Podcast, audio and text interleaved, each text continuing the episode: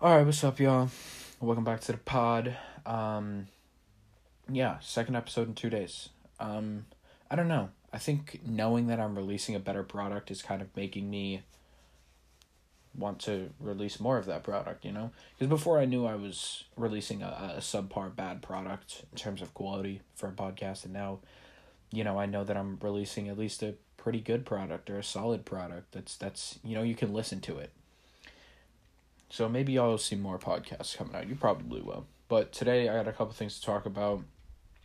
This actually might end up being a longer ish episode. Eh, probably an apt episode, around 25 minutes like usual. But first thing I wanted to discuss is is I don't know if it's necessarily the misuse of Aaron Nesmith, but kind of more of the slow burn that has been Aaron Nesmith. And my fear is that the Celtics have we have a history of getting a lot of late lottery guys. Uh, R.J. Hunter, Romeo Langford, Aaron Nesmith, um, are the first guys that come to the to the top of the head, and not really doing anything with them. I guess when did we pick Ante Zizic? No, he was in the twenties. Same with Guerschon. Fun fact: the Celtics passed up on Pascal Siakam twice in the in the in his draft, which is really fun. I think about that all the time, actually. Regardless, Aaron Nesmith has had an underwhelming rookie year to say the least. He has shown improvement. Don't get me wrong. He's he's started to play better, and that's all you want to see is is improvement throughout the rookie year because you have to get used to the pace of the NBA. You have to get used to to the scheduling, especially this year. It's it's kind of a shell shock. They didn't have a summer league. They didn't really have a training camp, but still to see Aaron Nesmith not shooting as well as I would like to see him shooting, and to just see this is kind of more of a frustration within Brad Stevens that we don't utilize players correctly. I've especially this season, been talking about how we need a Jaylen Brown, Jayson Tatum pick and roll. I think that that would be a phenomenal thing to tr- at least try out, man. A pick and like Jayson Tatum should be the roll man on a pick and roll with Kemba Walker or Jaylen Brown. Jaylen Brown could be the roll man on a pick and roll with Kemba Walker or Jayson Tatum. You know? Because the Payton Pritchard Robert Williams pick and roll is killer. It kills. But because, I mean, Jayson Tatum and Robert Williams are about the same size. Rob's probably a little heavier, but they're about the same size, but Tatum can shoot at a very high clip accurately. So I would like to see that. You know, I'm I'm frustrated with the way our offense is run because it's so Bernard sometimes. It's a lot of ISO ball, especially down the stretch of games, but mainly with Nesmith, I want to see more down pins, more off ball motion for him because um, I was reading up to him uh, about him today during class, and he was successful in Vanderbilt not because he's a good spot up shooter, not because he was you know just left in the corner and shot fifty percent from three. It's because they ran plays for him and off moving shots, which is like running, catching, shooting, like some Steph Curry, Klay Thompson stuff. He was extremely efficient and extremely good at it. And I think for Brad to be able to utilize him at his best is to do that, right? Romeo Langford is someone who is an interesting case because we have completely changed who he was. Romeo coming out of college was a ball handler, he was a playmaker, and he was a scorer. And now he's quite literally just a 3 and D player for us. We like we drafted Romeo Langford.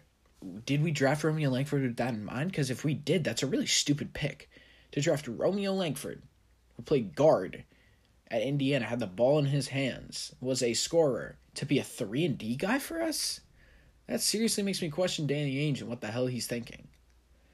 Right? Because Aaron Nesmith is a 3 and D player in this league, but Romeo Langford wasn't. It took us, what, damn near four years to convert him to that, and now he's starting to contribute, but it was it was a very difficult process, right? Aaron Nesmith, uh, Aaron Nesmith has has an opportunity here to come in and make an impact right now and he is but it's just I know I I watch him play and I'm like this kid can offer us so much more.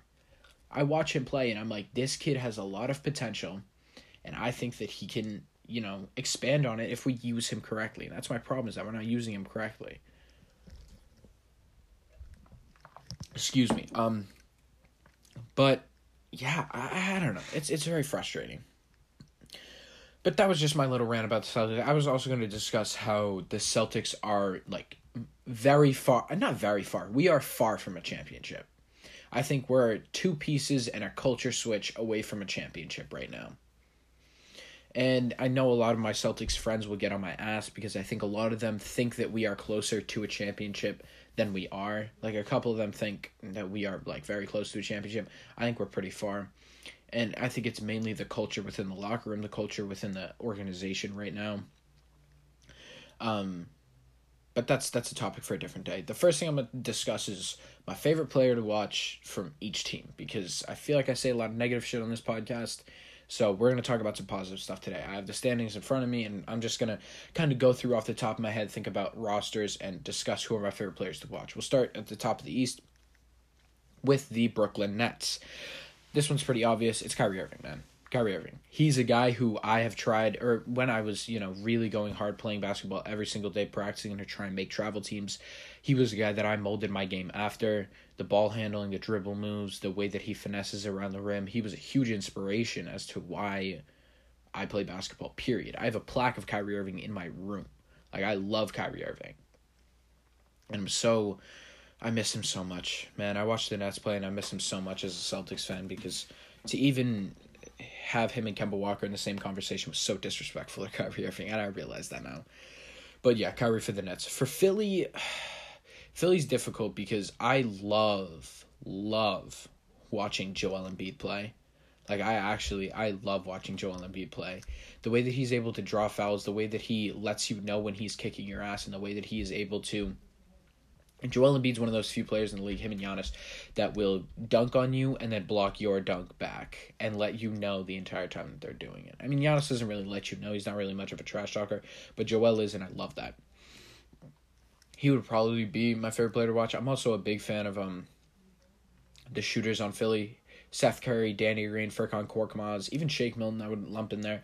Because when those guys are on, oh my God, they're so fun to watch. When a shooter is just on, like Klay Thompson, it's just it's ridiculous to watch them play. It's it's it's truly a gift to watch some of these players play. For Milwaukee, um, ooh, Rui Hachimura just posterized Anthony Davis. I'll have to watch that clip. For Milwaukee, would it easily have to be Jrue Holiday. Jrue Holiday is a guy that I've loved for years, but because I didn't know how to legally stream games, I didn't get to see him a lot.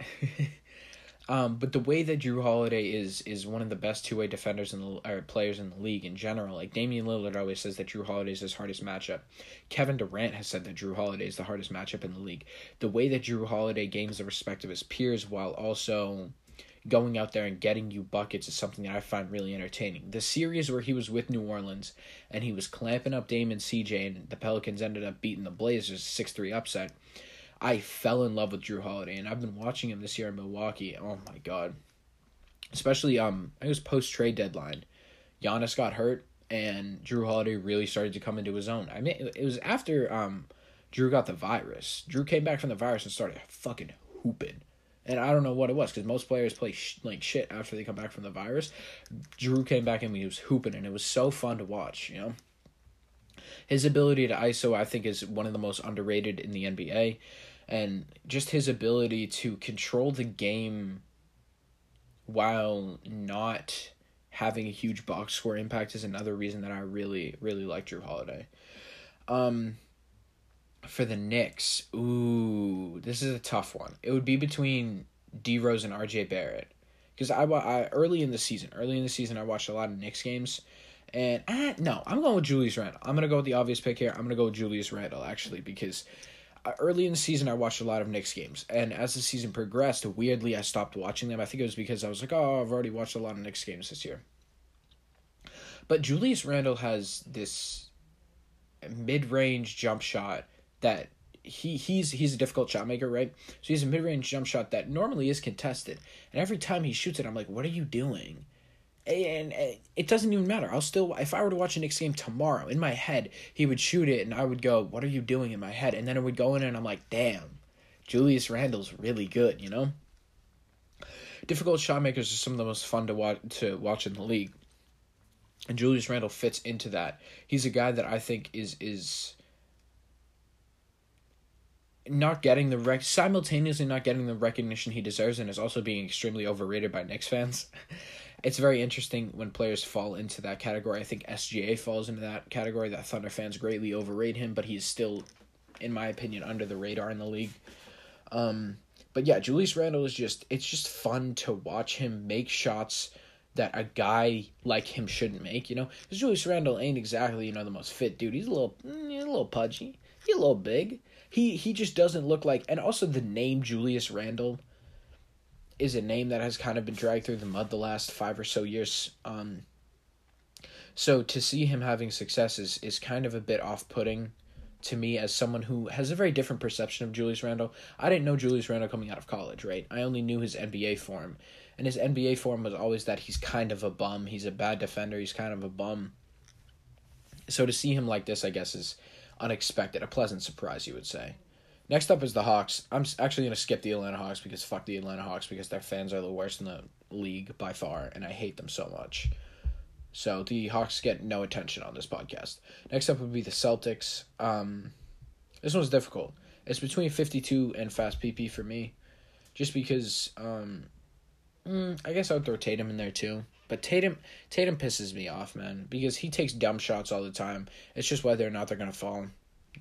But 52 is really fun to watch. He had like shit. I think it was four threes in a row against the Raptors in I think it was game three of that series, and we ended up winning. Or no, game two because we lost game three. Whatever. 52 had a moment in the playoffs where he hit a bunch of threes in a row and he gave us momentum and we ended up winning the game. I love watching 52 play because when 52 is on, it's something else. Granted, when 52 is off, it's really stupid.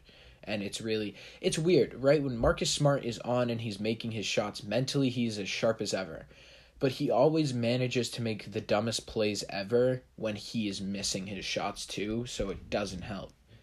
He always makes he always makes sure to make a bad decision worse. You know what I'm saying? Next up, I mean, but also uh, to discuss uh, fast PP a little bit would be that he just he's a guy that you look at and go he should not be in the NBA but he's hitting these 30 foot bombs. He looks so cool doing it. A little buzz cut. Like fast PP looks like he should not be in the NBA at all but he's killing the game. So it's really fun to watch him when he's on. Um next up would be Miami. Eh, it's Jimmy Butler man. Bam Adebayo is my favorite player on the Heat but Jimmy Butler is my favorite player to watch. Hold on it's close to Duncan Robinson, I think, or even Tyler Herro too, because these are guys that uh, Tyler Herro and Duncan Robinson, when they're on, they're super fun to watch because every shot just goes in when it really shouldn't. And Tyler Herro is that guy that will take the ballsy shot, and Duncan Robinson knows when he's on fire, so he will take the ballsy shot. But Jimmy Butler's just a guy that can take over a game without touching the ball, can take over a game without scoring, but can also put 40 on your head when he wants to watching Jimmy Butler throughout that entire playoff run, and more specifically in the NBA Finals, was truly a gift, and and it was it was really entertaining, and I, I love me some Jimmy Butler, man. Um, hmm. This is gonna take a while. Okay, I'll do. Yeah, okay, we'll continue. I'll try to be quick about it. Charlotte LaMelo. Uh, no, Charlotte is Miles Bridges. I follow Miles Bridges. He came out of college. He was kind of a scrub. LaMelo helped his development, I think, but having a point guard that can get him the ball also helps. I think it's pretty self explanatory. Indiana, Malcolm Brogdon. I love Malcolm Brogdon. Every time I watch him, I get sad that the Celtics didn't sign him. Um, I don't know. He can do everything. The Wizards, the Wizards is tough because I love Russell Westbrook. I love watching Russell Westbrook, but Bradley Beal's just a professional bucket at the end of the day. But like I, I we say that about guys like Lou Will or other guys around the league who are who their only job is to score right? Their only job is to score. But Bradley Beal just does it at such a high level. Because Bradley Beal isn't a great playmaker. He's not a great rebounder. He's not a great defender. He's good at all those things, but he's not, you know, amazing at anything except just scoring the fucking ball. And I love him for it. The Bulls, Zach LaVine. That's easy. Uh, the Raptors, nobody, because I hate the Raptors. Ah, OG Anunoby. I, I was a firm believer watching him last year in the playoffs that OG was going to take a big step this year. He hasn't so far, which is fine. I don't think that that's anything necessarily um, concerning. He has gotten better this year, which is all you can ask out of a young player. But I just I like watching OG play because he will have a couple possessions a game where he puts a good move on someone and makes a shot, or he gets a nice dunk or something like that. Cleveland I've literally not watched any Cavs games this year, so I could not tell you one player from Cleveland that I like watching. Detroit, I have not watched any Detroit. I I've watched Detroit games this year. I guess it would be Jerami Grant, but I haven't watched enough Detroit games to tell you who my favorite player to watch is. I same with the Orlando Magic. Off rip, I would just go with Cole Anthony because Cole Anthony just. And this may be detrimental to his career in the long run. He has no regard for his body. Like he'll just throw himself at the hoop when he wants to score, and it's really just entertaining to watch at the end of the day. Cole Anthony's a very entertaining scorer for me to watch. We'll start at the bottom of the West. Houston is KPJ easily. I was watching him the other night. He wasn't really making a shot, but he made like this three pointer from the logo. The game was over, but he made a three pointer from the logo. It was really funny. KPJ is really fun to watch. Minnesota, I still gotta go with my man D'Lo. I have his jersey for a reason. I love watching D'Lo play. When he is on, he's willing to take the balls he shot, and I love it. OKC Lu Dort, man. Lu Dort is so fun to pl- to watch. I love watching two way players because they'll hit a stupid contested three in your face and then clamp you up the next possession, get that steal, get a layup. Man, I love watching Lu Dort play. It's and it's it's fun for me at least because he came out of nowhere. I was watching the game seven where he had like thirty five. And to see him capitalize on that this year is really awesome and promising for Thunder fans. Sacramento, it has to be Buddy Hield. Uh, not Buddy Hield. Sorry, excuse me. It has to be De'Aaron Fox. Uh, De'Aaron Fox had a couple weeks where he was just dropping 40 bombs every other night. And I was watching a lot of Kings games at that point in the year. I guess I was just lucky to turn on a Kings game. And I, I tend to watch West Coast teams. Weirdly, I watch West Coast teams more because I'm on PlayStation at night. So I just throw on the Warriors game or I throw on the Kings game or I throw on the Blazers game. So I'm, I watched a lot of De'Aaron Fox the couple weeks that he was tearing it up, and that was really fun. Pelicans is difficult because I love watching Zion and I love watching the bully ball, but the finesse that Brandon Ingram brings to the game is also really enjoyable to watch. Brandon Ingram is one of the silkiest jump shots in the league and one of the most satisfying jump shots to watch go in. But I think I'm going to go with Zion just because Zion's another guy that doesn't necessarily look like he should be dominating the NBA. He's kind of fat you know, but he kind of just uses that to his advantage. Um, he's like fat and short, but he still kills it, and it's just really fun to watch. Warriors, Steph Curry. Do I need to say more? Uh, Spurs. I haven't watched enough Spurs game. I would say DeMar DeRozan, but I haven't watched a ton of Spurs games this year. Memphis, Ja Morant. I don't need to say anything about that. Portland, Damian Lillard. I don't need to say anything about that. Dallas, Luka Doncic. I don't need to say anything about that. Lakers, it's LeBron, man. I ain't got to say shit about that. The Nuggets, it's Jokic. I do not have to say it. Mm, it might be Michael Porter Jr. because Michael Porter Jr. is another one of those players that just makes bullshit shots. That he makes the shots that you. That if he were to miss, you would be like, that's a really stupid shot. But since it goes in, it's no longer a stupid shot. Even though that goes against my personal ideology. Um, Clippers, Clippers is difficult. Hold on. I don't know why I've been drinking a lot of water during this podcast. I think it's because I have a headache, but I don't know. Also, ooh, quick, quick before. Actually, I'll do it in between segments. Never mind. Clippers. It would have to be Kawhi just because of the finals run. It would be Paul George because I love Paul George. I'm a huge fan of Paul George, but man, Playoff P is too funny to uh to not acknowledge and to act like it doesn't exist and and I just think I, I can't put Paul George above Kawhi Leonard in terms of pure entertainment because Kawhi is one of like I know I've said about um Jrue Holiday, Lu Dort, a couple of these guys, fifty two even, that they'll clamp you up and they'll hit a three in your face. Nah, Kawhi Leonard will do that though on a different level. He will take your manhood from you on both ends of the court and he's one of the few players in the league that can do so. Joel Embiid's the other guy, I would say. Those are the two guys in the league that can just take your manhood away from you on both ends of the court. Phoenix, it has to be Chris Paul. Chris Paul, like I think the Knicks game was a perfect example of why Chris Paul is my favorite player to watch on the Suns because he just makes he just makes the dumbest shots in the world. Like that that last play that iced the game that Julius Randle was defending him, he had no, he dropped the ball. He literally lost the ball and just threw it up and it went in.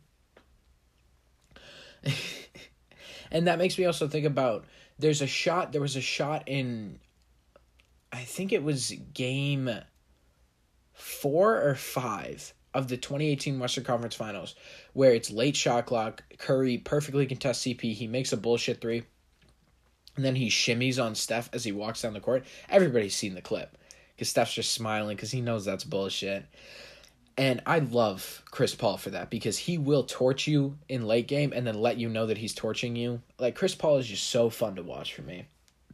And lastly would be the Utah Jazz. Donovan Mitchell easily. His playoff Murray's uh, playoff battles with Jamal Murray last year were so fun. I remember um, sitting in my living room watching Game One of Nuggets Jazz and just literally watching Jamal Murray and Donovan Mitchell go back and forth, literally shot for shot. I was watching with my dad, who doesn't even like basketball, and he was like, "Holy shit!" He was going crazy too. And I remember after that game ended, um, Through the Wire was doing a post game reaction live, and so I threw in the AirPods and I went out to my driveway and I started just recreating all the shots that I had just seen and listening to that and reacting to it. It was it was it was really fun. Now the next thing on the docket is going to be uh, just so y'all know. First of all, a couple things. I'm ending this with Nets talk, and I'm going to talk about a couple in depth things with the Brooklyn Nets, specifically legacies and specifically the outlook of the Brooklyn Nets. Also, a quick shout out to my boys Fries and Will because Will brought me my food today for dinner. It was gas. I got a calzone, so shout out to them. Um, but next up, I wanted to talk about, and this will only really cover teams that aren't in the plan, the future outlook for franchises. Now, I'm probably going to end up doing this for playoff teams too, which would be the 10 seeds and up. But because this podcast is already kind of running long and I need to go do some things, I'm just going to talk about the bottom teams, right? So we'll start off in the West because I started in the East for the last segment. The Pelicans the future outlook, to put it shortly, is very good. I think you move a couple pieces on the roster, maybe get a new coach in there, and you are looking at a title contender, in my opinion. Eh, a couple years down the road. Let Zion develop, let BI develop a little bit more. Let Josh Hart and Lonzo Ball fill out their roles a little bit better, and you have damn near uh, uh, a title contender on your hands. And, you know, something special is brewing down in New Orleans. I- I'm a firm believer of that. Sacramento. Sacramento's um a lot in the same position as New Orleans, but the the it's just easier. First of all, maybe move the franchise. I don't know. It seems like Sacramento is cursed. I don't know. Sell the team. But my first piece of advice would be fire the coach. Fire the coach and try to get better depth, right? Because it seems like the Kings have five or six good players on their team, and then it's like a significant drop off. It's like Reese, De'Aaron Fox, Buddy Hield, Harrison Barnes, Richaun Holmes, and then like Yogi Ferrell. So don't get me wrong, Yogi Ferrell's cool and all, but he he ain't a guy that you really want coming off your bench if you're trying to make a run. But the Kings and the Pelicans are two teams that should be better than they are. So I don't have much to say about their future outlook. OKC. OKC is very interesting because I think they have an extremely high ceiling with guys like Poku, Lu Dort, and Shai. Even Moses Brown, like they have young players that are very underrated because they're in OKC, but their entire future is reliant on their ability to draft, and it's both a good thing and a risky thing, right? It's good that the OKC I think have 17 first round picks in the next 10 drafts, or something. It's something stupid like that. It's something crazy like that. That's great and all but oh my god, all right. One of my friends is complaining in the group chat right now about the game that I'm not watching. Let's go. Um it's good because you obviously have a lot of draft assets that you could turn into a superstar player once one of them becomes disgruntled. You know, KAT might be on the market in a couple weeks. Not a couple weeks, a couple of years. Um but it's also reliant on you being able to hit on your draft picks. You know, we've seen teams be in the lottery year after year because they can't hit on their draft picks. Sacramento, you know. So and and Sam Presti actually has a pretty good draft record. Um, he drafted Russell Westbrook, James Harden, Kevin Durant, Serge Ibaka, Steven Adams. It seems that he can hit on his high draft picks. You know they haven't had a ton of success late in the draft, which is fine. You're you don't have to hit on your late picks. But actually, I don't know if that's necessarily true, right? They drafted Domantas Sabonis, if I'm not mistaken and then he went on to become an all star. They just never really gave him the opportunity. So maybe I'm tripping, but OKC has a pretty good draft record in the past, and even if even if I'm right about the late picks not being hits, Sam Presti hits on his lottery picks, and that's what matters is hitting on your big time high value picks. So I'm not really worried about the Thunder. Minnesota, I am worried about. Right, Minnesota's playing a lot better now. They're no longer the worst team in the league. They've turned it around. KAT, D'Lo, and Anthony Edwards look good together. And I saw a Twitter thread today that was talking about casual takes that annoy you when you see them. And someone said that KAT is a, a, a bad defender. And someone said at at worst he's a net defender and that he gets more slander than necessary. So I started looking some stats and, and they're right. Right? KAT has improved defensively. He is a net defender. But I still think that this Minnesota team has a very low ceiling in terms of contention just simply because their core is three ball dominant scorers for the most part that don't play a lot of defense. And I don't think that that is highly sustainable in terms of a championship. Right? You can't, I don't think you can have three guys, especially guys that aren't of super all right. Okay. So, um, that last thing that y'all just listened to about me talking about the T Wolves, that was like half hour ago, forty five minutes ago, because my friend Sean just Facetime me and interrupted everything. But like I was saying, innately, I think the Timberwolves have a very low ceiling because D'Angelo Russell, Anthony Edwards, and Karl-Anthony Towns are a core that are not great defenders, and you can point at different championship teams throughout history and talk about how well their big three wasn't great defenders. I think the 2016 Cavs are a great example. About how LeBron is a good defender but not a great defender. Kyrie's not a good, uh, a great defender, and Kevin Love was a he was good, he was apt, but he wasn't anything real special. And I think that I would counter that by saying, well, they had LeBron James and Kyrie Irving, two top five players in their position. LeBron at the, at the time, and in my opinion, still is the best player in the league. Um, and Karl-Anthony Towns, although he is great and is top five at his position, he's, you know, three or four. And then D'Angelo Russell's not top five at his position. Anthony Edwards is not top five at his position. Like, they don't have, their players aren't good enough to mask their negatives, and their players aren't talented enough to make up for the fact that they're not defensively capable. Um, and to go on, next we'll end up, we'll end with Houston in the West. Houston's a very interesting case for me, I think, because they're so heavily reliant on their future draft picks being good and them hitting on their draft picks. I said this with the Thunder, but the Thunder are less of a case. The Thunder have talent right now. They have SGA, they have Lu Dort. Houston has that to a lesser degree. They have Jae'Sean Tate and Kevin Porter Jr., two guys that have shown a lot of promise, but they could have had Caris LeVert and Jarrett Allen, man. They gave up Jarrett Allen for a damn second round pick, and they gave up Caris LeVert for Victor Oladipo, guys that doesn't want to be there. It kind of seems like like Houston's in a weird spot because they have bad contracts and not a lot of young talent, but they have a buttload of first round picks that may not be worth a lot. So if Houston can't hit with their own picks, yeah, maybe the 2026 and 2027 Brooklyn first round picks are valuable, but if you end up with two valuable first round picks for James Harden, I think that's a huge loss. And and this already James Harden trade is starting to look like a, they really fumbled the bag on it. Houston's a very interesting case to me.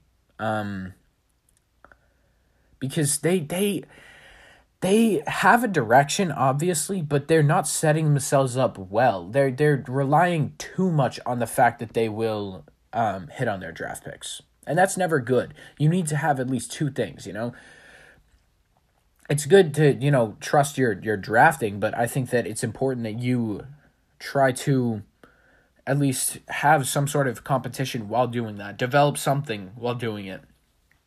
We'll see. We'll see where they end up in the draft order this year. I think it will have a huge impact on how they are successful.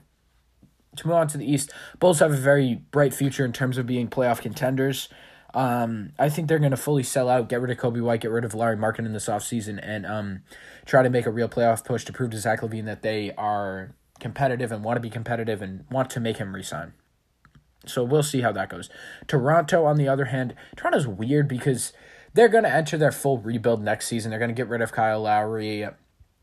They're going to fully invest in Fred VanVleet, OG Anunoby, Pascal Siakam, Chris Boucher, um, Gary Trent Jr., but they have like an older young core. Like Pascal Siakam is older than you would want.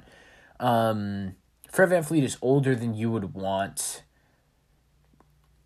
And it I think there is a certain ceiling on this Toronto team. I think this Toronto team could end up in, you know, two or three years from now be a really scrappy four or five seed that is giving some teams a headache in a seven game series. Maybe they're not winning a title, but they would be an attractive free agent destination to a superstar, a superstar like Kawhi that can come in and now he has an amazing supporting cast around him, and all of a sudden we're winning a championship together. Um, similar to what they did. Uh, I just think that they are a couple pieces away and a couple of player developments away from being a, a really scrappy team that that will give teams some run and will be one of those teams that you know going into it you can beat them, but you don't want to give them any sort of breathing room because you know they'll kick your ass if you give them the chance. Next up would be Cleveland. I'm a huge fan of Sexland. Um, I think there's a pretty low ceiling on it though because I don't think like Dame and CJ have a ceiling. I don't think Dame and CJ are going to be championship contenders. And I remember on draft night when they drafted Darius Garland, and everyone was kind of like, "What the hell are you doing?" And they were and Woj was on ESPN. He said they want to do a Dame and CJ thing, and it was like, why would you model your future after a team that has been mediocre? It kind of makes no sense.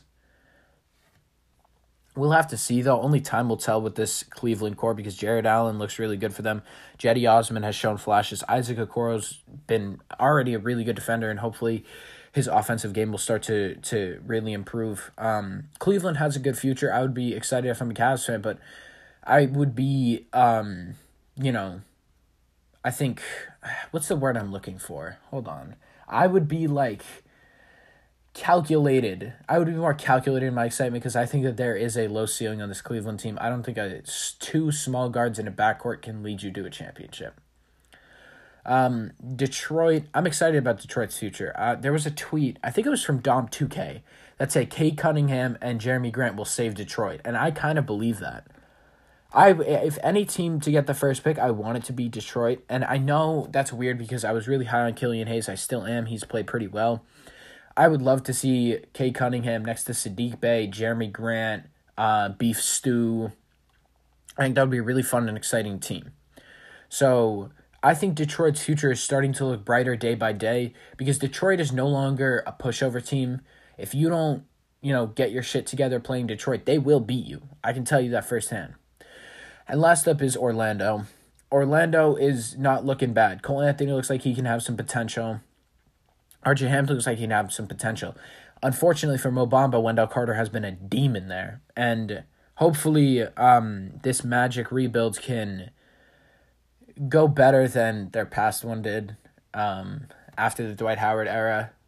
Hopefully they're more than just a second round exit or um, a first round exit every year. Only time will tell with that though, but like I think Orlando is in a, a good position considering the circumstances that they were given where they literally had a fire sale to trade deadline. But I think a couple more years and we'll be able to really tell what Orlando's future is going to look like because it all depends where they are.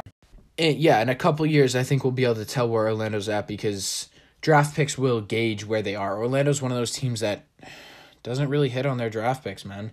Hasn't really hit on that draft picks. Drafting Mo Bamba was even at the time was a really weird selection and John Isaac has a lot of potential but he has been injured, you know. There are certain misses that really hurt franchises, you know. But we time only tell with Orlando. First of all, before I get to the last segment, I talk about the Brooklyn Nets. The it's weird. The bas- on basketball reference they have playoff probabilities. So Philly has a 47% chance of getting the first seed a 24% chance of making the finals and an 8% chance of winning the finals. But this is funny as hell. This is going to make some people laugh. In the West, Utah has an 80% chance of making the one seed, a 48% chance of making the finals, and a 36% chance of making the finals. Oh my god. Oh my. Basketball reference is a bunch of casuals. Hilarious. This is what these stat heads be talking about. This is field goal percentage Twitter at its finest. But the last thing I wanted to talk about is today I had a back and forth. It wasn't even like an argument. It was more of like a a, a discussion because someone tweeted um who has the most like misunderstood or disrespected legacy right now in the league. And one of my friends, Colin, he commented on the or replied to the tweet and he said James Harden. And I said how so? And he said that James Harden is um like a, a pioneer of basketball in this era. Hold on, let me pull up the exact tweet. Here, let me pull up the thread. I, he said James Harden. I said, care to explain? He said he's a god and people hate that he's a cheeser when he's just an icon of today's style. And I replied to that by saying, I think he's a perverted version of today's style. Also, doesn't have a great playoff reputation. I think history will be a lot kinder to James Harden than we are to him right now. And Colin said it's all up to this year. And that, I'm not even going to talk about that back and forth because I'm not like angry about anything he said or anything I said, but I thought that was an interesting um, tidbit to talk about because what does a Nets finals win do for these players' legacies? What the fuck does it do for Blake Griffin's legacy? I don't think it does much. Does it push him to the Hall of Fame? Maybe, but not really, in my opinion. Kevin Durant. If you don't respect Kevin Durant's rings, I don't think winning this one in Brooklyn will suddenly make you respect Kevin Durant's rings. It certainly won't make me respect his rings. James Harden. Like this ring is not one that will hold a lot of respect if they win it. But if they lose, then you're going to get a lot of shit for losing. The, the, the Nets are in a lose lose situation here, as most super teams are. The Warriors were in it. Where if you win the finals, it's, oh, you have a super team. You're supposed to fucking win the finals. And if you lose, it's, oh, you suck. Kevin Durant. You can't even win with a super team. You know? So we will have to. I just think it's interesting because I don't think Kyrie Irving's legacy is much affected by this. We know who Kyrie Irving is. This isn't changing anything about him. Kevin Durant, we know who he is, and this doesn't really change any of his detractors' opinions. I think the 2016 finals changed a lot of detractors' opinions about LeBron James, and that's why it was such a significant championship. I don't think that this championship has a lot of weight to the Brooklyn Nets. Now, if I were to talk about if it has weight to the Lakers or the Clippers or anybody, this championship has some of the most weight if a team beats the Nets. If the Nets win the championship, it has no weight to any of their players' legacies. And I just found that very interesting, right? Because we tend to think as championships is something that changes legacies, especially James Harden is going to get his first championship if they win. But I don't think it affects his legacy that much because he's no longer the lead guy. He's not the best player on his team. He's when the, the big three are out there, he's the third option. He's the Chris Bosh. And I'm not saying he's not he's not as good as he's like not on the level of Chris Bosh. Obviously, James Harden being the third option, averaging 25 and 18 is much better than Chris Bosh was in Miami in 2013 and 14. But like the point stands that he is accepting the role as the third best player on the team. It doesn't mean that he's actually the third best player, but it means that he's getting the shots and the looks of the third best player. So I think that it, it doesn't push the needle for any of their legacies, which is really interesting because I guess the same thing kind of happened with the Warriors. It didn't really push the needle with any of their legacies. And we can look back and call Steph a three time champion, but those rings, Steph's rings, uh, the validity of Steph's rings are a discussion that I really like to have because there is a point to be made that there is not a lot of validity for his rings. But regardless, the last thing I wanted to talk about is a quote that I was just sitting around and I thought of, and I it, it, it basically goes along the lines of the worst thing that can happen in the NBA is the Brooklyn Nets not winning a championship this year. Is the worst thing that can happen in the NBA. Now let me explain. My perfect example is the 2016 Warriors. Kevin Durant said that if the Warriors won that championship, he's not going there because he can't justify that. They just won the, the best regular season in history and they won the championship. How do you justify going there? But because they lost the title to LeBron, he could justify going there because they hadn't won the championship. That he wasn't joining the champions, so why not go there? And that's my mentality, right? There are certain role players that have that that pride, right? They will go to an LA or a a a, a Philly or um even like a Denver to try and win a championship if the Nets win a title this year.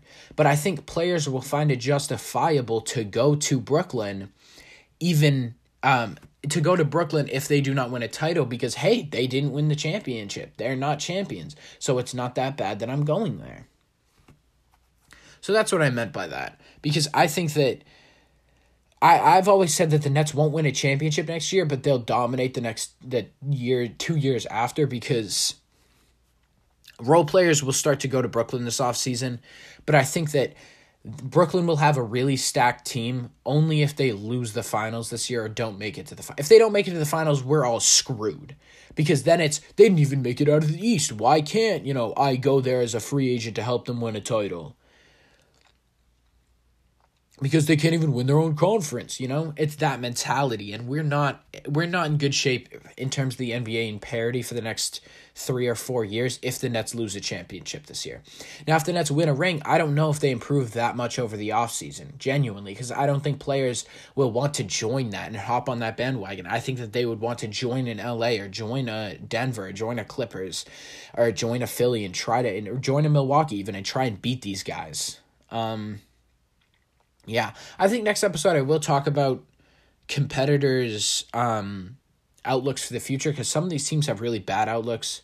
Brooklyn has a bad outlook, I think. Milwaukee does, and you um and not Utah. The Clippers do. So will a lot of the competitive teams right now have a very interesting outlook on their future. So I think I will talk about that next episode, but that's that's gonna wrap it up for this one. Thank you so much for listening. Again, sorry for the weird parts of the podcast where shit cuts off or it doesn't. Um, but thank you so much for listening. If you liked it, make sure to like it. Um, tweet at me at the 3D podcast if there's something you want me to talk about. But thank you so much for listening. Peace.